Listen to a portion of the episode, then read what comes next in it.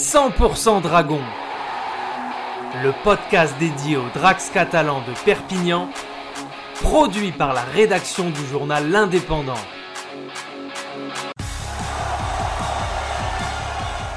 Magnifique dragon, ils l'ont fait. Perpignan et son club de rugby à 13 a confirmé hier son statut de leader de la saison en remportant à Gilbert Brutus la demi-finale de Betfred Super League face à Hull La logique a été respectée sur la physionomie de la saison, mais n'enlève à rien cet événement exceptionnel. 28 à 10, ils décrochent leur ticket pour Old Trafford pour la première fois de leur histoire. Un événement à marquer d'une pierre blanche dans l'histoire du club après leur victoire à Wembley en 2018 en finale de Challenge Cup.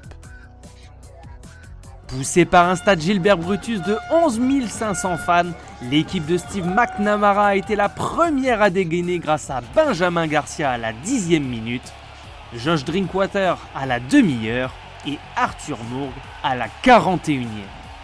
En seconde période, c'est l'inévitable Fouadia et Joe Chan, 19 ans, qui ont aplati deux essais en l'espace de 7 minutes à l'heure de jeu pour doucher les maigres espoirs des Robins de revenir dans la rencontre.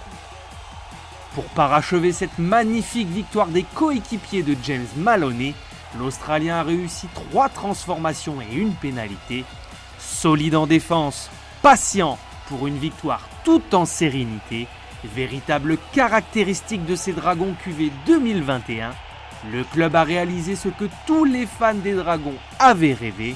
Et si les Dragons devenaient le cinquième club à remporter la Super League après Saint Helens, Bradford, Wigan et Leeds, une finale avec le retour dans les rangs des Dragons de Sam Tompkins qui se disputera le 9 octobre dans le stade de Old Trafford de Manchester United.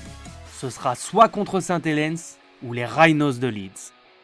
Interrogé par Laura Cosanias au micro de l'Indépendant, Bernard Gouache, le président des Dragons catalans, vit un véritable moment historique. Pour ce prochain rendez-vous au Théâtre des Rêves, il a déclaré sans concession qu'il allait continuer à rêver.